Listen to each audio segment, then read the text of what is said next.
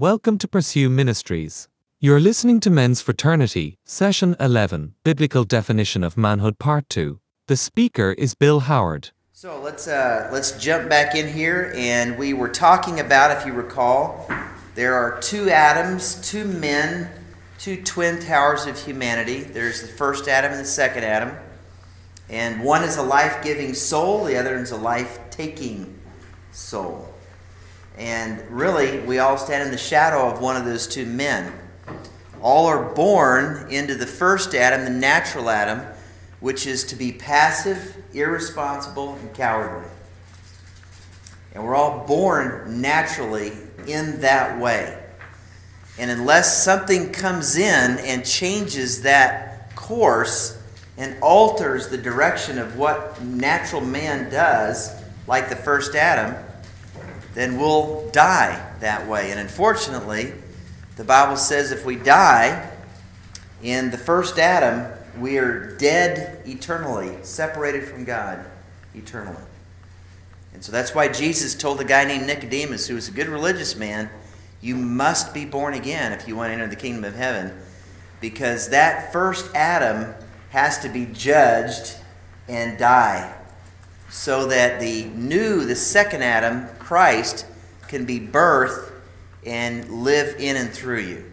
Make sense a little bit? I know it's spiritual, but the Bible plays it out. So here's what we're going to do. We kind of compared and contrast those two guys. We're going to talk about the four defining differences between Adam and Christ. And so the first Adam fell into passivity. Remember in Genesis 3 6, when the tempter came and was dialoguing with his wife, where was Adam? He was right there with her, right? And what was Adam doing? Nothing. Okay, that's the big phrase. Nothing. Passive. On the bench. Wiffle ball. He wasn't in the game. And so today, what, what can happen is a lot of men will come home and uh, maybe they wake up in the morning and they wrap themselves in their corporate identity, their work identity.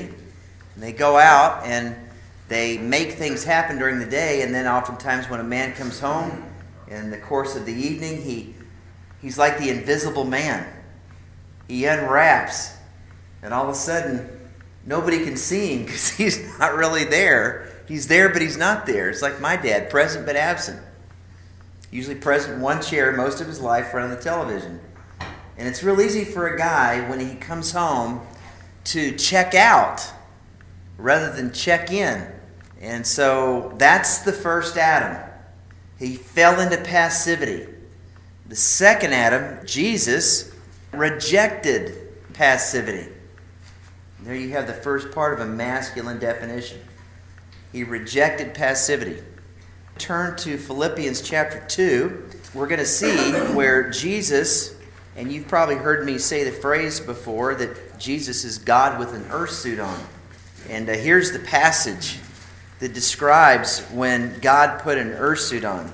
Verse 5 it says, Have this attitude in yourselves, which was also in Christ Jesus, who, although he existed in the form of God, did not regard equality with God a thing to be grasped, but he emptied himself, taking on the form of a bondservant, and being made in the likeness of men, and being found in appearance as a man, Christ humbled himself by becoming obedient to the point of death, even death on a cross. So, why are we suggesting that? Because there was more masculinity in the manger than there ever was in the garden because each guy was given a will to obey. First guy, all he had to do was not eat from that one tree.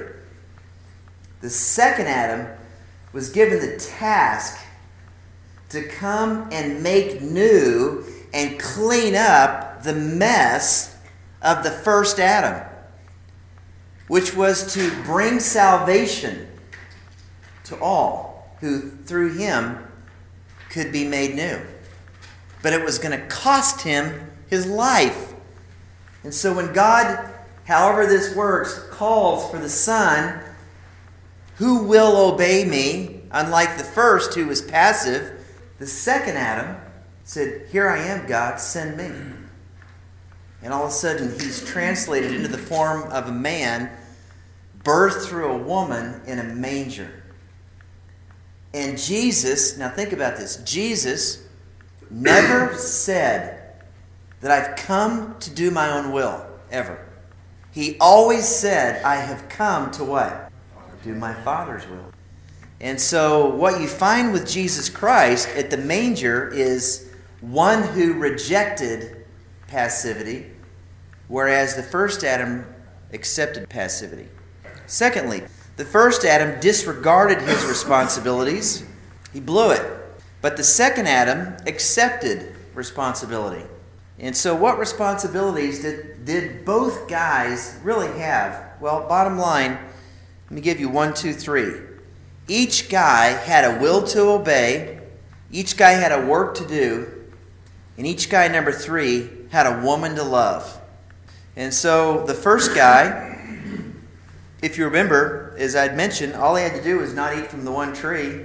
Everything else was available. The second guy, you talk about choosing for a lifetime to transfer his trust continually in his father's will, and he suffered greatly. In fact, in Hebrews 5 8, the scripture says that Jesus, as a son, learned obedience through what he suffered. How about that? Probably most of us as sons didn't learn necessary obedience through what we suffered, but certainly Jesus Christ did. And so he had a hard going, but he came to obey the will of his Father. So turn to John 4. Jesus is going to convey something to his disciples. Jesus has just been talking to a woman at the well, and he is offering her a drink of water because she's thirsty. She's spiritually thirsty. She is dry inside. She has no life. And so Jesus knows that, and, and uh, he said, If you'd ask me, I'd give you a drink, and you'd never thirst again. And this woman who had had at least five husbands was living with a sixth guy. Jesus reminds her of that. And so she's feeling pretty guilty.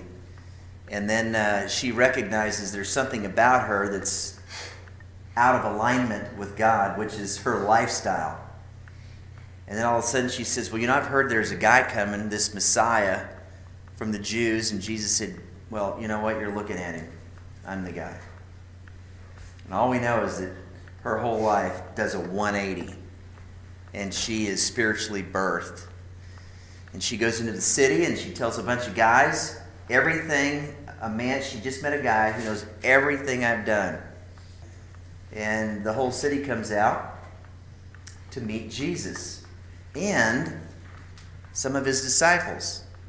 And as they're coming out, it's a harvest, but it's a spiritual harvest. And people are looking, or I'm sorry, Jesus is looking at them, and the disciples are, they don't get it at all, as they normally don't, right?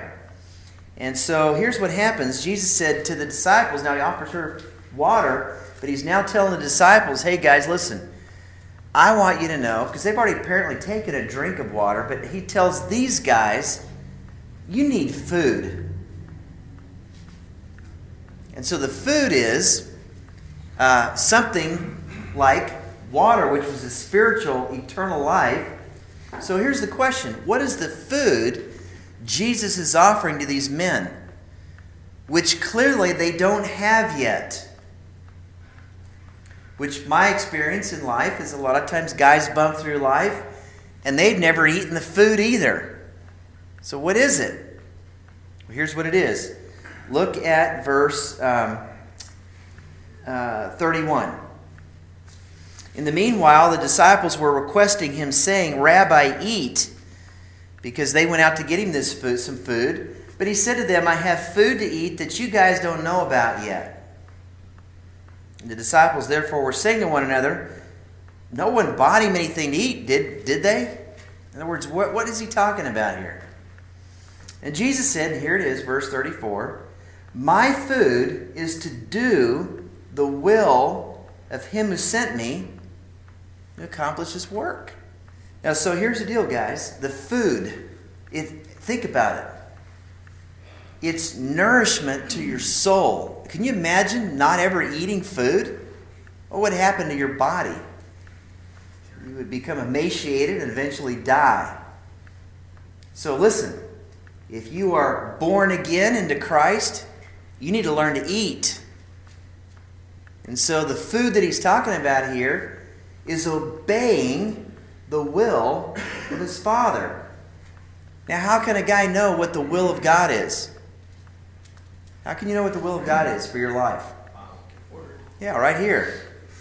Guys, you get a car, what comes in the glove box?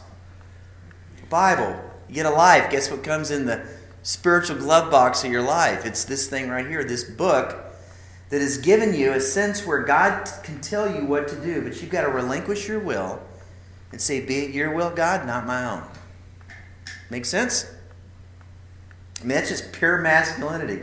It's, it's obedience to the point of dying to yourself so you can live. Remember, Jesus said, if you seek to find your life here as a man, what will happen to you? You'll lose it. But if you lose your life for my sake, for my will, you will find it. How about that? And so there's a sense where Jesus models a life of obedience. The best leader is a great follower. The best leader, guys, is a great follower. Because the best leader of all time, I mean, it's 2011 since the birth of the greatest man that has ever walked on the face of the earth, and he's never said, I've come to do my own will. His whole life was a follower. Make sense? And in your marriage, that's true. If your wife does not see a man yielded and submitted and following his leader, it's going to make her submission to your leadership difficult. Pure and simple. Okay? And so, what you have here, guys, then is the first uh, Adam disobeyed the will of God. The second Adam had this will, and not only did he obey it, but he was inviting everybody else to do the same thing. Uh, for a work to do, what's the work he had to do? Remember in this metaphor in John 4, what work did Jesus come to do? Why did Jesus Christ come to the world? He came to seek and save the lost, of which we all were, unless he had come, died, buried, raised again. Listen, it was all for naught. Everything, all of human history for naught.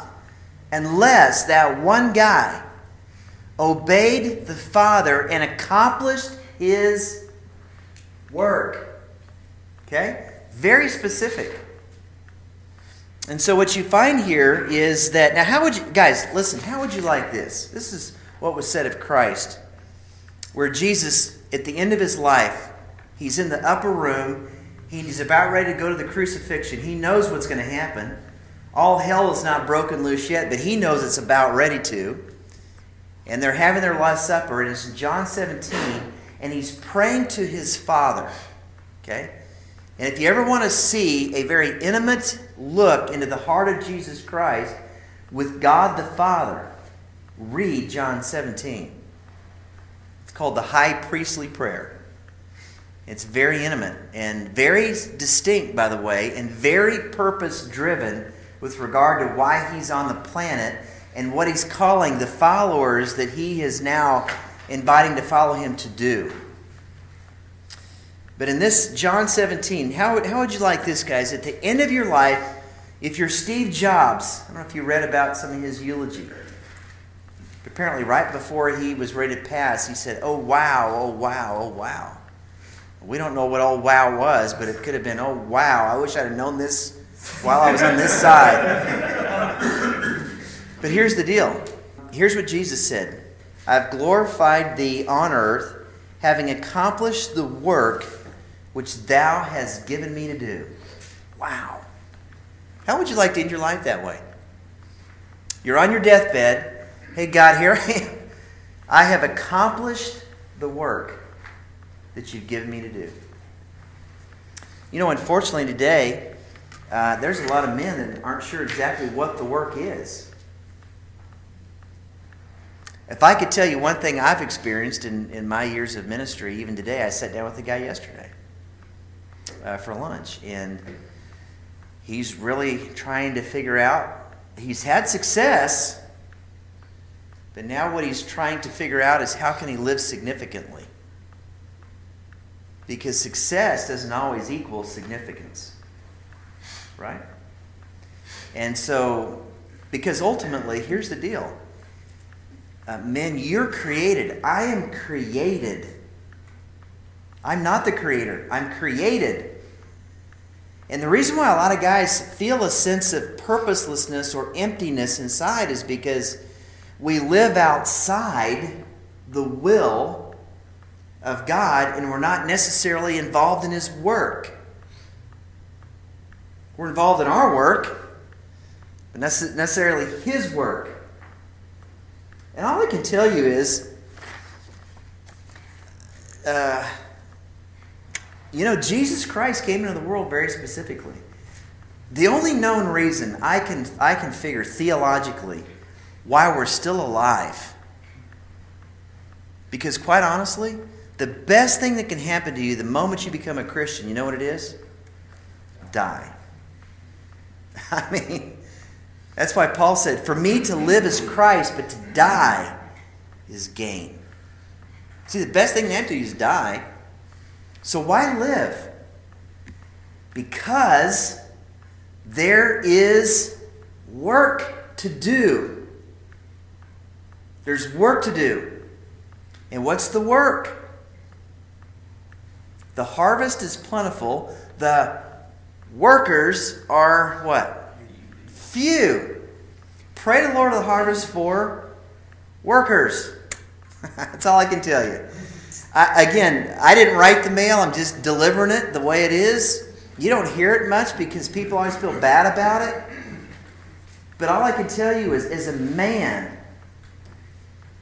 when Jesus Christ enters into your life, you become like Him. Not Him, but like Him. And He now has a purpose in your life to be like Him because the, the purpose of a Christian is to be conformed to the image of who? Christ. Well, if you're going to be in the image of Christ, then what was Christ about? Seek Seeking, saving the lost, obeying the will of the Father, and accomplishing His work. And by the way, the first Adam, the second, the third thing that he, uh, the first Adam was called to do was to love a woman, and in that context, it was a physical woman. In the spiritual context, Jesus Christ was also called love a woman. And who's that? All those who said, Yes, I, I say I do, Jesus, to what you've done for me on that cross. And that spiritual union between Christ and those people who say yes, and it's called the ecclesia, the called out ones, the ones who said, Yes, I do which is any man in here who said yes to Christ, you become to Jesus Christ his bride. You see that? And so Christ, the first Adam, disobeyed the will of God. All he had to do was work in the garden and that, and then he was cursed in that because of his disobedience to the Father. And what did he do with the woman he was called to love? He allowed her to be accosted by a serpent while he did nothing. By contrast, the uh, second Adam obeyed the will of the Father, accomplished his work, of which why you and I are sitting here right now talking about this. Why? Because he loves us, the woman. We are the bride of Christ. It's pretty cool, right? Makes sense, guys? It's, don't you think it's cool? I don't know. When I uh, the first time I heard this, I went, "Wow! I just think this is awesome," because it makes so much sense to me on what we're supposed to be and do. Okay, so what causes a man then to accept social and spiritual responsibility? Well, point A, when the primary social responsibility rests on him. In other words, you will not do what it is you need to do unless somebody tells you to do it and you realize you're the guy that has to make it happen. I've known in my life, there have been points and times in my life where I've been faced, pushed in a corner, and you get scared, and you realize, I, I got to do this. Nobody's coming to my rescue.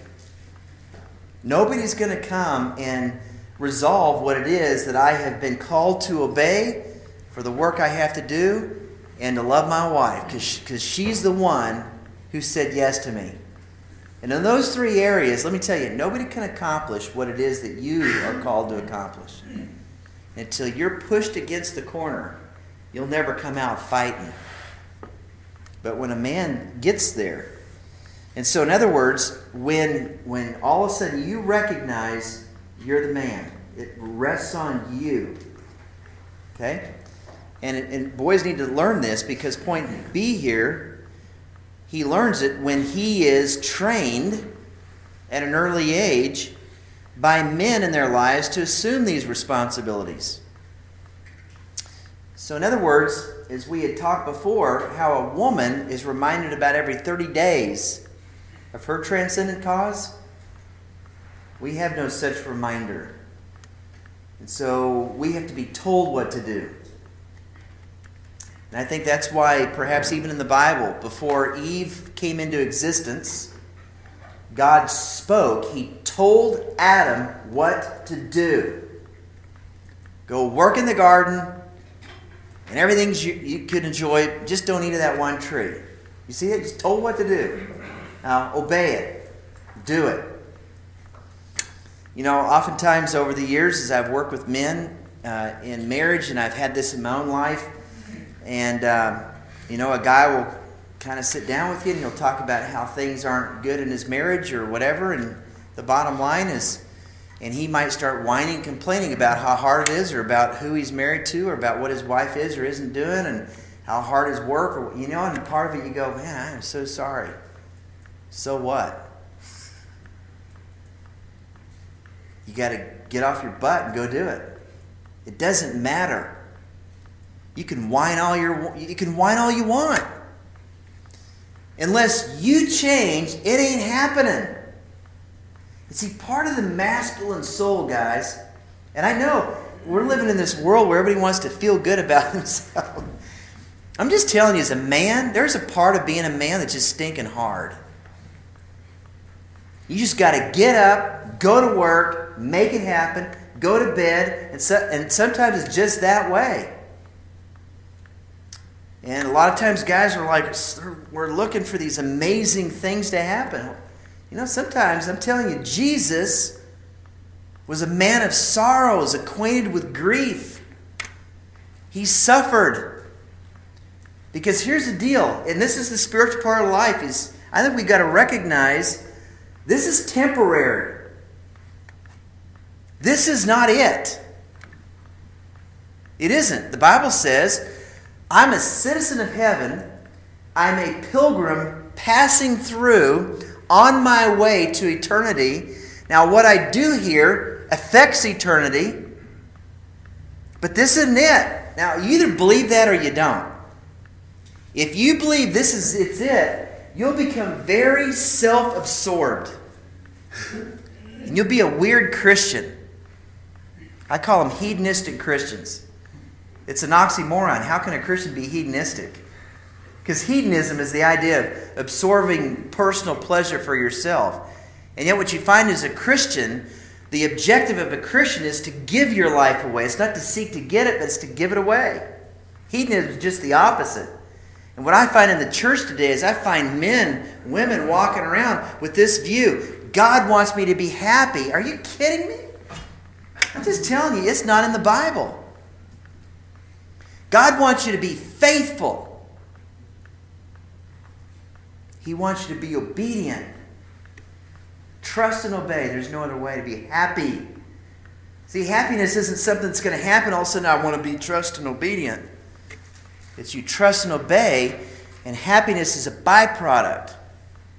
Remember, Edith Schaeffer once said um, The goal of the Christian is not to be happy, it's to be eternally significant. And when you find that your life becomes eternally significant, happiness then becomes a byproduct of obedience to Jesus Christ.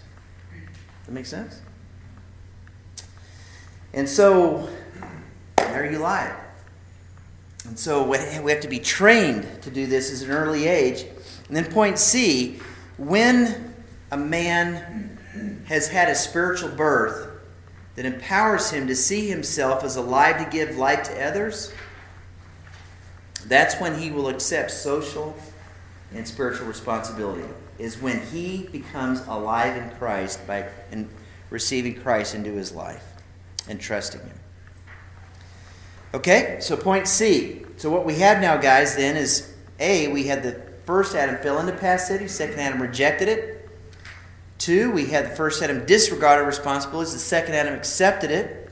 Three, uh, point C, the first Adam abandoned his post of leadership. The second Adam chose to lead courageously. Okay?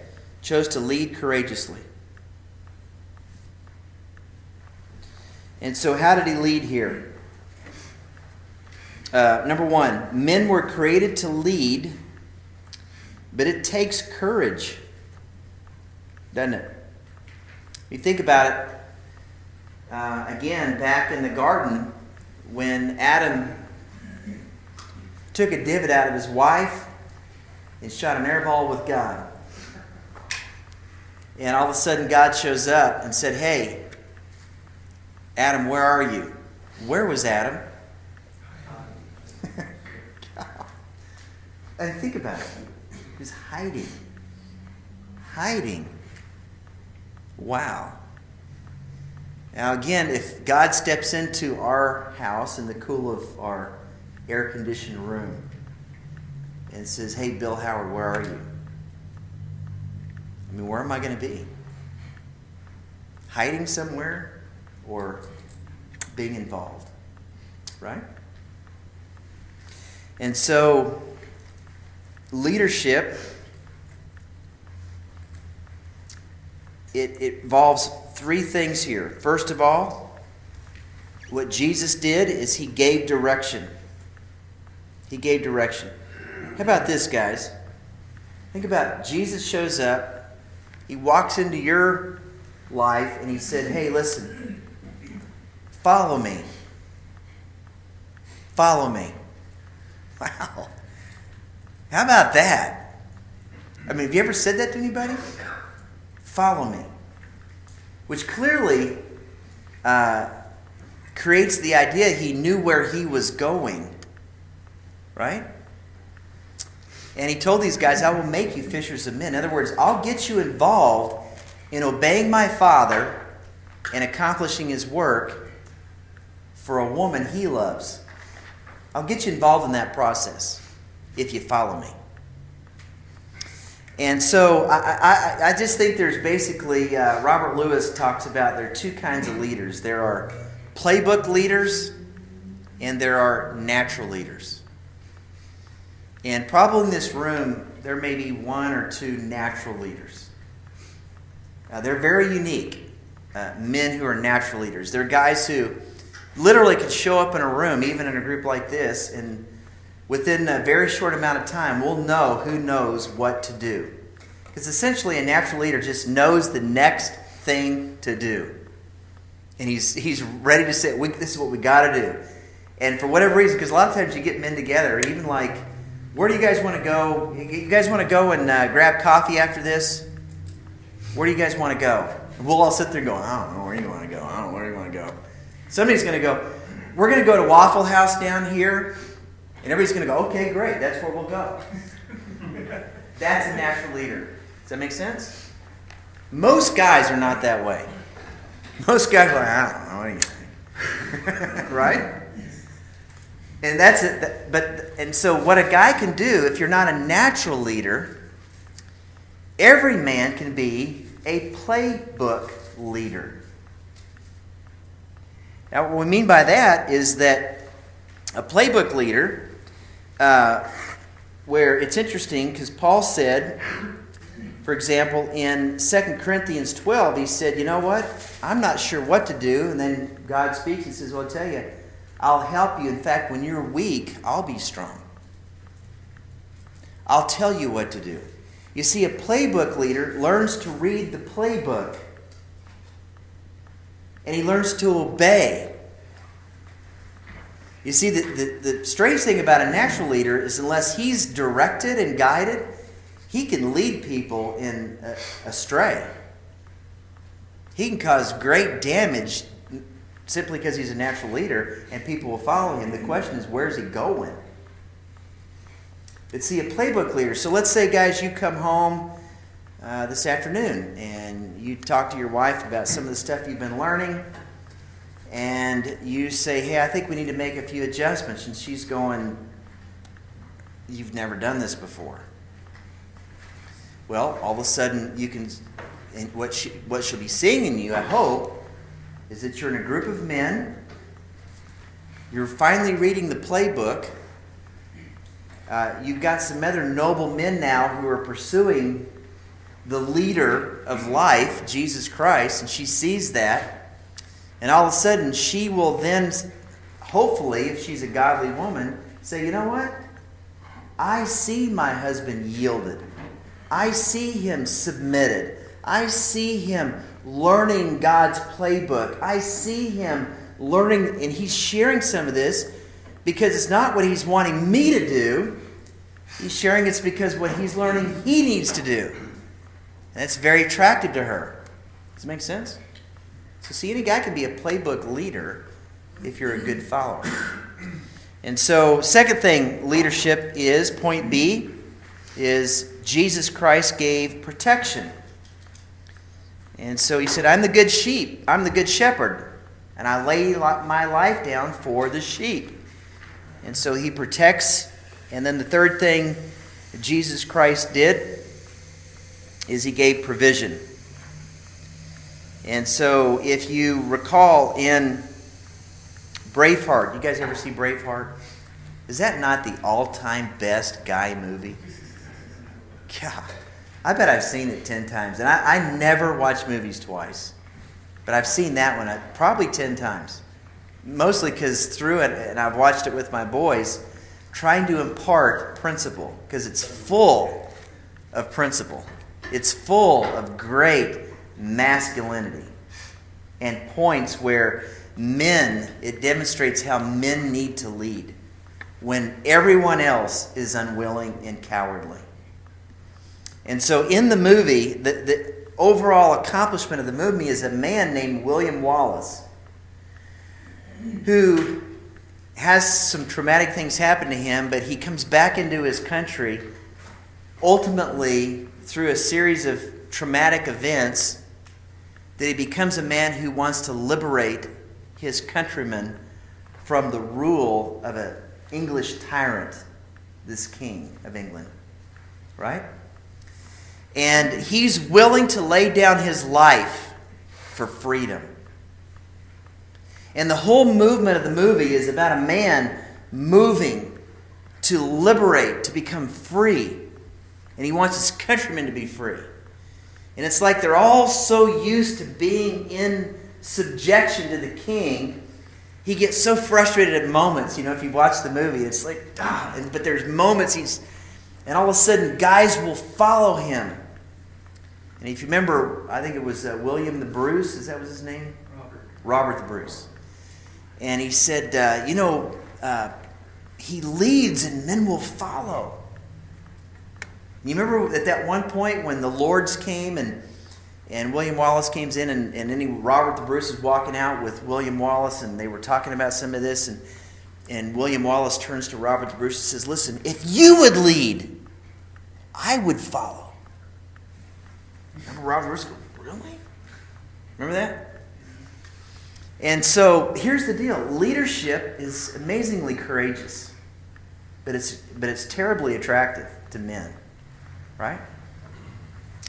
And so what you have then in the movie is this guy who leads, leads, leads, leads all the way till he dies. And at the very end of his life, if you recall, he's suffering, and it was really symbolic, wasn't it? Where here he is suffering, being uh, taken advantage of by his captors. And uh, all of a sudden, when he's dying, remember his last breath? Remember what he yells out? Freedom! Right?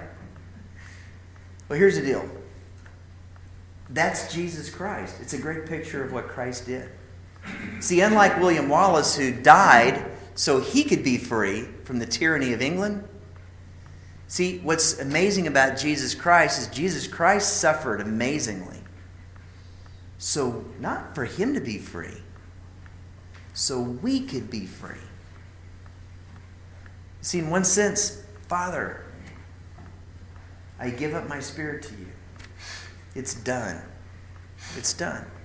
Freedom. Now, from his torment, his suffering on the earth for certain, but for every person who comes to him will be free. Isn't that amazing? It's phenomenal. And here's the deal, guys. If you have Christ in your life, do you realize that you have in you the ability to offer that same freedom to every other guy you meet who has not come into contact with Christ yet? Do you realize that you have in you real freedom? And you can offer that to every guy you meet that's in bondage. And the Bible says that if you are not in Christ, you are held captive by Satan to do his will. Every man who's not in Christ is enslaved. Listen, if you love people, if you really do, if you love Christ, I'm just telling you, you'll love people. And you'll love people that are not like you.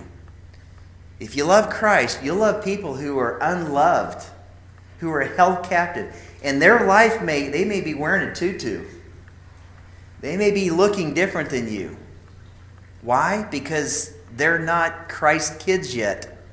They have not yielded their life. They're not free. But you are. You're a free man. And so that's part of the cool thing about being in Christ is that we can give direction, protection, and provision. Because that's what he did. And that's what he's called us to do. So, how do we do that? What's the biggest obstacle then, guys, for a man? Point two, here it is. You ready? This is the biggest obstacle for us leading. To be a courageous leader, every man must master one major obstacle. Anybody have a guess? Huh? No. It's our feelings. Feelings.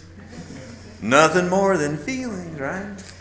I don't feel like loving my wife. I don't feel like getting in. I don't. I'm tired. Right? you remember when Jesus was getting ready to go on the cross? You think he felt like going to the cross? Honestly. Remember that? He's kneeling and he's saying, Father, if there's any way, I'm telling you, I do not feel like doing this. Really, I don't feel like doing this. If there's any other way that this cup can pass over me, that I don't have to go do this, because this is not going to feel great. But be it your will and not my own. You see that? I'm just that's just pure masculinity. Because the opposite of your feelings is a, it's a it's a cool word. And the Bible uses it a lot. And in fact, in Hebrews 11:6, it's the only way you can please God. You know what? It's another F word faith. You see, the opposite of feelings is faith. Faith is a choice to obey God regardless of your feelings. You see, I find that there's a lot of men who have great passion, but they're not rooted in any principle. And if you're a passionate man and you're a feeling oriented guy without principle, you're going to look foolish and you're going to make some dumb choices right? Can you turn that coffee maker off there, bro? Thanks, Mike. Does that make sense, guys? I'm telling you, I don't know about you, but day in and day out, my feelings is what really governs my life if I'm not careful. And so that's the chief obstacle. So, how do we govern our feelings? All I can tell you is, is we have to learn to harness, just like a horse. A horse has to be harnessed and bridled. And if he's not, what, what will happen to a horse? He'll just do his own thing. He'll battle with you the entire time you're trying to ride that thing. But what happens is when a horse has a harness and then a bridle, you are the one now is in control. And so, guys, we got to learn to have our lives bridled with truth so that God can have his way with us. And it's a yielding of ourselves to, to Jesus Christ. And I'm telling you, all I can tell you is when you, on a regular basis, dive into this book, it was written by God. By the way, the Bible said that says about this book that it's alive. And so Somebody once said the Bible's the only book I can read when the author is currently present. And so when you're reading it, what you'll discover is, is that God will harness you, bridle you, and keep you from jumping in a direction that can cause great damage to you and to the people around you that's been given charge for over or for you to, be charged over. And so that's the chief obstacle. Okay? And then lastly, here, guys, uh, the first Adam sought a lesser reward, which was Eve's approval. I just want my wife to like me. The second Adam sought a greater reward, which was God's reward. Now, interestingly, I wish we had more time on this, but we don't. But what is interesting about this, guys, is that the Bible is full of reward. And a lot of people like to talk about it, especially Christians, as though somehow, once you become a Christian, it doesn't matter what you do. Let me tell you, it matters like crazy what you do. And the Bible is full of this because the reward issue is a big deal with God. And so, all I can say is that no man will do something for nothing. I'm telling you right now, you can hear everything we're talking about. And unless you believe there's something in it for you, you're not going to do it. As much as you hear obedience, and yeah, uh, uh, uh, that's great. Oh, but is there anything in it for me? Uh, I, all I can say is that you will not be God's man unless you believe there's a reward in it. And here's what's so cool. I'm not I didn't come up with this. Jesus Christ conveys this, and the Bible's full of this, and I just want to show you a few places, okay? Because the, there's a common thought out there is that now that I'm a Christian and my name's written in the book of life and I'm going to heaven and I'm a citizen of, of heaven and God's child, that you know what? Heaven's the same for everybody. Is it? Is it? The answer? No. Now, heaven is an experience forever on a new planet. God's going to create a new earth and a new Jerusalem that's going to be apparently in place of the moon, and that's where Jesus Christ will dwell. I mean, I'm trying to give you a picture. And we're going to be roaming about on this planet and connecting to Christ. It'll be awesome in a new glorified body. But all I can tell you is the Bible teaches very clearly that there is a reward or a loss for eternity. And in 1 Corinthians chapter 3, it talks about each man has a foundation laid, which is Christ in his life. If you're born again, you're in the second Adam, there's a foundation laid. The question is, what kind of life are you going to build upon what God's invested in you through his Son?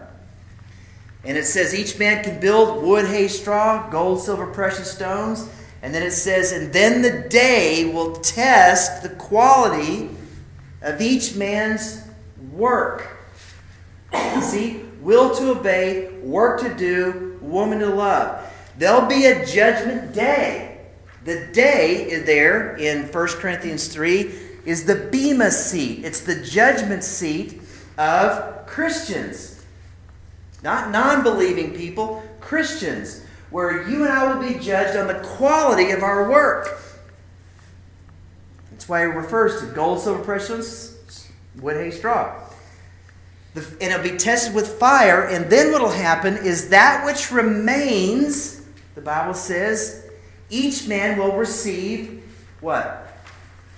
Reward for his work. How about that? However, that which is burned, each man will suffer, suffer loss. What? Of what? Reward. Then it goes on to say, but that man who suffered loss, his work burned, it says, yet he himself will be saved from what? From eternal separation. In other words, if you're a Christian, you're going to heaven. But here's the deal how you live matters to God, and He will judge our work. Now, I don't know all that, that it looks like. Going to show you some other passages about this. Uh, it talks about in Revelation 20, uh, when it talks about uh, the judgment of God, that God has a book of remembrance that he writes in Malachi, the very last chapter in Malachi. He talks about the Christians are complaining because they're saying, hey, the, the, the godless people seem to be profiting on the world, and what about us, God? God said, I'll tell you what, I'm going to get a book, and it's called the Book of Remembrance. I'm going to record everything that you do, and I'll reward you. Here's the deal it answers the question, quite honestly, because a lot of non believing people get frustrated with Christianity because they say, okay, well, if a guy's going to heaven and it doesn't matter how he lives from that point on, so can he go murder something? You ever heard that? Well, I, I can't answer all that because I'm not God. I don't know where God is in a person's life who would murder somebody, but all I do know is that yes, your life matters at the moment you become a Christian because James clearly said, Faith without what? Works is what? Dead.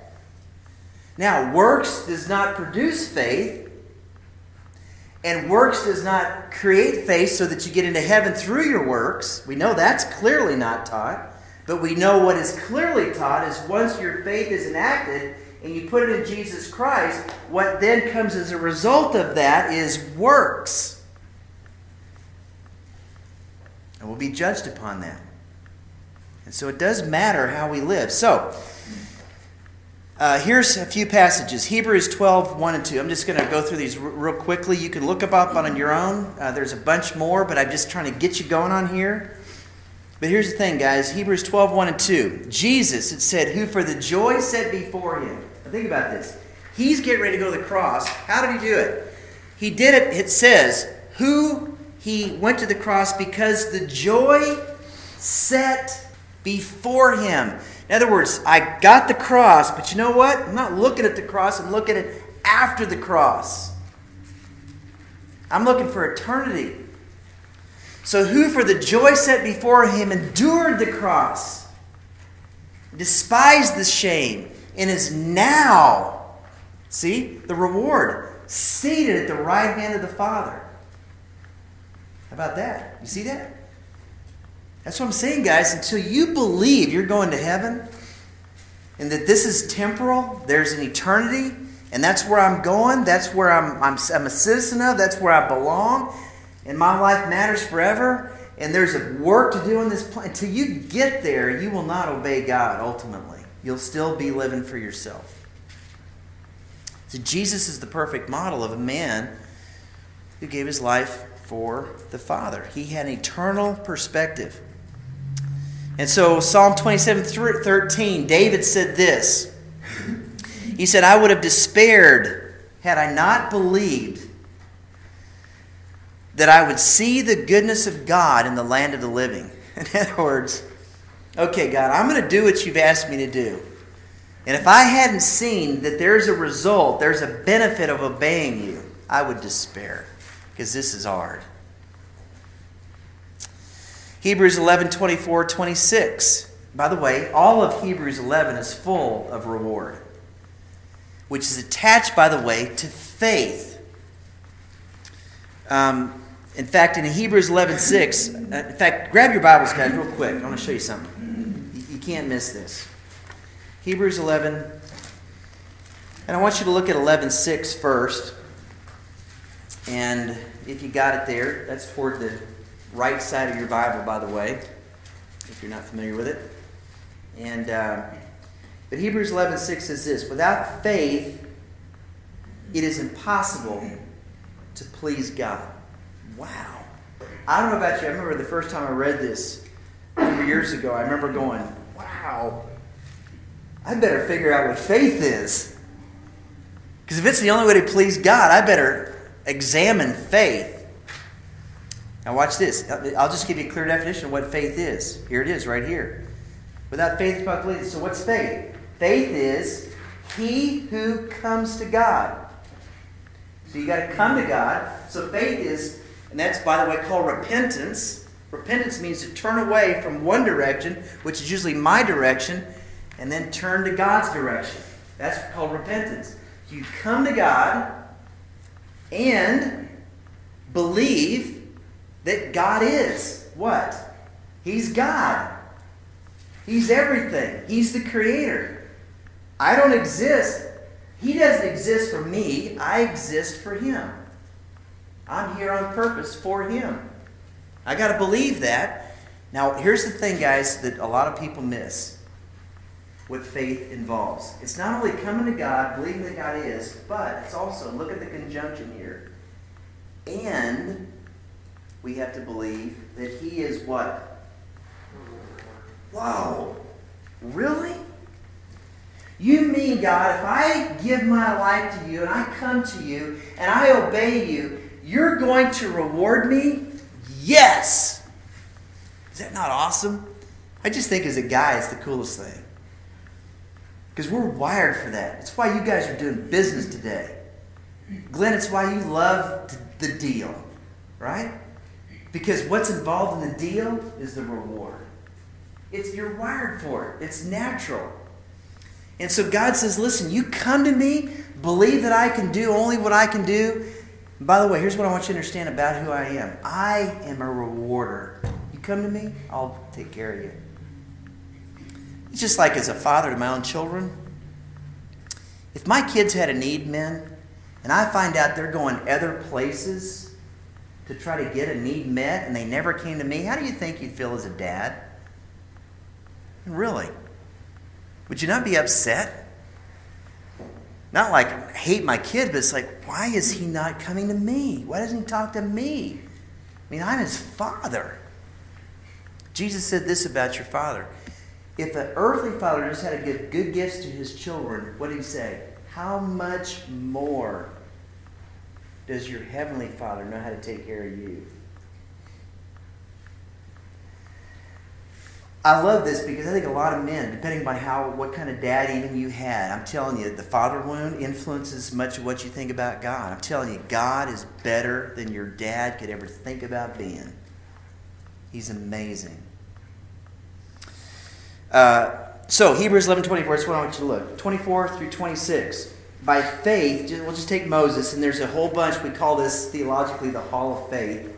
Hebrews 11. But look at uh, 24. By faith, Moses, when he had grown up, refused to be called the son of Pharaoh's daughter,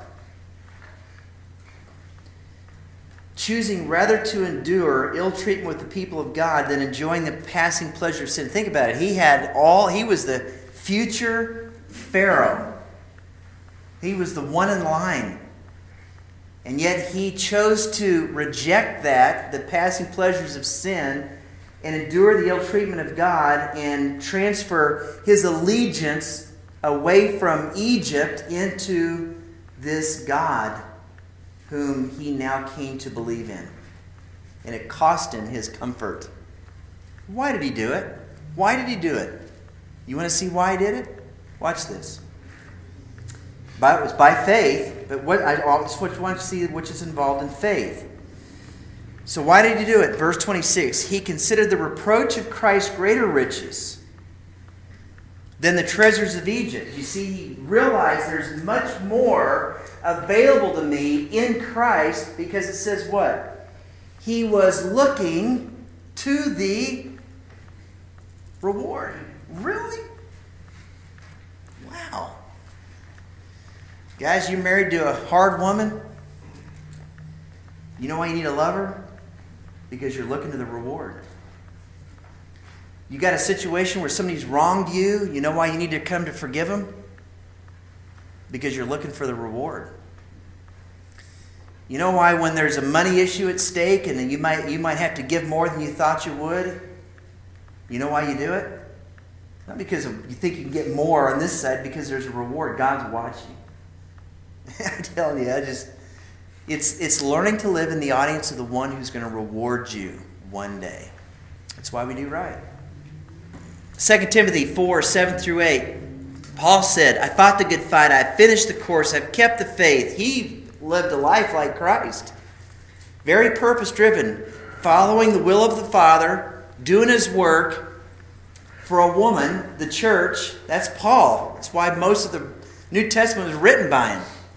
And so, this life journey, he was in prison. He's writing to Timothy, the last letter he ever writes. Here's what he said I fought the good fight. I finished the course. I've kept the faith. Now, in the future, there's up for me, up for me, laid up for me the crown of righteousness that the righteous judge, my creator, will award me on that day. We don't like to talk about it. It's almost like we like to be so generic as Christians. Let me tell you guys, you will not do something for nothing. I'm just telling you. And God never expected you to. He's watching you and me, and He will reward you. Isn't that cool? Revelation 22 12, Jesus said, Behold, I'm coming quickly, and my reward is with me to render to every man according to his deeds.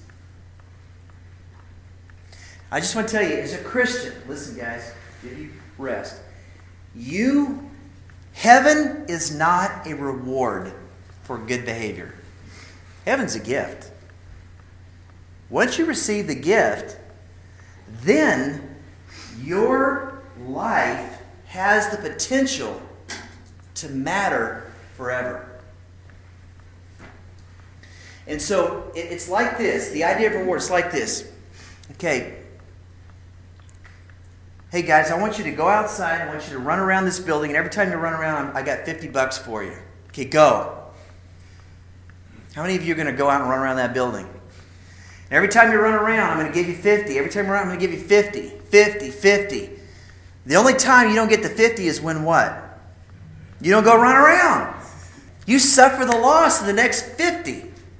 You see, eternally, you have everything to gain, nothing to lose except that which you could have gained. And so that's what's so cool about being a Christian. See, you're not it's not a heaven hell thing. It's God, I want more of you. That's it. I want to for eternity, I want to hang out and do eternally what you want me to do. That's all I that's all I know. And I just figured, gosh, if, if it's not true, which I'm just telling you it is, because if, if you read the Bible, it's all over it. But here's the deal, and I've told guys, if it's not true, then you know what? All I can tell you is I'm having a great time in life. Really, I'm just having a blast. But you know, it's all it's all the same, whatever. But if it's true, and our life is an investment eternally, then you live your life for then, for the reward, like Paul. I fought the fight, I finished the course, I've kept the faith. Now, now, now is the payday. Now is the time. See, guys, the best is yet to come. The best is yet to come. And, and until you believe it, you'll never do it. You just won't. Last thing, 1 Corinthians 9. That's where Paul said, Do you not know that all those run a race, do you not know that all those who run a race, each runs to what? Win a prize. That's why you run in the dang race. They, talking about the Greeks, run for the perishable wreath. We, God's people, run, live for what? Imperishable. Therefore, he said, I buffet my body and make it my slave, lest I myself might be what? Disqualified from the prize, not eternity. Okay, heaven's not a reward. But I could suffer loss. Now, I'm telling you, all I can tell you is, is, I think Christians have lost this, but the Bible says in Proverbs, the beginning of wisdom is what? The fear of God. And I hope, hopefully, as you're going through, you're going, wow, whoa. That kind of kind of scares me a bit. You know what? God is dangerous, but He's also unbelievably awesome and amazing if we choose to follow His will, do His work for the woman He loves. You see that? Don't mess with Him. He takes it seriously. If you're His child, He's watching us, and He's anticipating. And as men, I tell you, it doesn't make sense any other way to me. I'm just telling you just the way it lays out here. Okay. So, guys, is there a reward now? Yes. Listen, if you follow Christ, here's a reward. The Bible says a good name is more honorable than fine gold. What do people say about you? My dad used to tell me respect is something you get. If you lose it, it's really hard to get it back. Is that not true? Let me tell you guys, if you got a good name, realize it's, a, it's an honor and keep it and grow with it. Because we could do something stupid and lose it in a second. That's something that's a reward even now. Uh, kids who look up to you. That's my dad. A wife who said, You're my man. Is that a reward? Heck yeah, it is, right? Especially the older you get. Uh, friends who say thank you for helping me. People who've never known Christ, who come to know Christ, say, Colby, thank you for introducing me to Christ. It's so awesome. Is that a reward? Sure, it is, right? See, there's lots of stuff you can do right now that you can experience the benefit of right now. But more importantly, it's eternity is going to be incredible. And we're looking for that. Okay, so what's a real man? Here we go, guys. Ready? A real man is one who rejects passivity, accepts responsibility, leads courageously,